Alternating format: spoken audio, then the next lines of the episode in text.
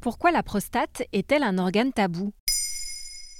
Merci d'avoir posé la question. La prostate est un organe exclusivement masculin qui se situe juste au-dessous de la vessie, devant le rectum. Cette petite glande qui ressemble à une châtaigne joue un rôle fondamental dans la reproduction puisqu'elle produit le liquide prostatique qui permet la survie, la maturation et la mobilité des spermatozoïdes et propulse le sperme lors de l'éjaculation.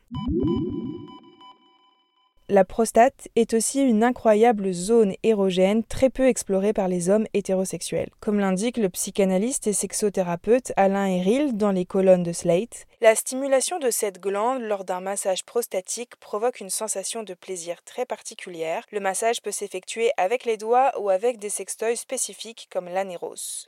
Pourquoi faut-il la surveiller de près? Car la prostate est un organe fragile qui peut, avec l'âge notamment, une fois passé la cinquantaine, présenter deux pathologies. L'adénome, autrement dit une tumeur bénigne qui entraîne une augmentation du volume de la prostate. Cette tumeur comprime l'urètre et empêche d'uriner correctement et le cancer de la prostate, cancer le plus fréquent chez l'homme, qui provoque environ 8000 morts par an selon les chiffres de Santé publique France. Ça tombe bien puisque le mois de novembre est aussi celui du mouvement Movember qui sensibilise au cancer masculin. Comment faire pour éviter un adénome ou un cancer? Pour éviter toute pathologie, il est conseillé de se faire dépister. Ce n'est pas obligatoire mais recommandé dès l'âge de 50 ans, surtout si certains symptômes apparaissent comme par exemple l'envie d'uriner plusieurs fois par nuit.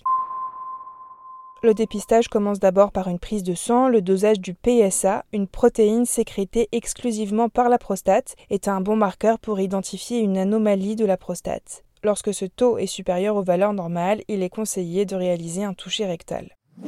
Un acte médical encore tabou pour beaucoup d'hommes qui peuvent se sentir gênés ou menacés dans leur virilité. Pourtant, le toucher rectal est loin d'être superflu car il permet aux praticiens de toucher la prostate avec la pulpe du doigt et de sentir une déformation, une texture pierreuse caractéristique du cancer. Dernière question, comment prendre soin de sa prostate au quotidien? Une bonne hygiène de vie est nécessaire. L'ennemi de la prostate, c'est la sédentarité. Selon une étude publiée dans la revue PLOS ONE en 2018, un homme qui regarde la télévision 8 heures par jour a 22% de risque supplémentaire de développer un cancer de la prostate. Une alimentation qui favorise les fruits et les légumes comme le brocoli ou le chou-fleur est conseillée. Une étude nord-américaine publiée en 2007 dans le Journal of the National Cancer Institute indique qu'une consommation élevée de légumes verts foncés et de crucifères est associée à un risque réduit de 59% de cancer de la prostate avancée car ils contiennent une famille de substances anti-cancer appelées glucosinolates. La grenade est aussi un excellent allié grâce à ses polyphénols qui inhibent la croissance des cellules cancéreuses de la prostate. Une consommation modérée de graisses saturées que l'on trouve dans la viande rouge et des produits laitiers limite aussi les risques de développer la maladie. Maintenant, vous savez, un épisode écrit et réalisé par Olivia Villamy. Ce podcast est disponible sur toutes les plateformes audio. Et si cet épisode vous a plu, n'hésitez pas à laisser des commentaires ou des étoiles sur vos applis de podcast préférés.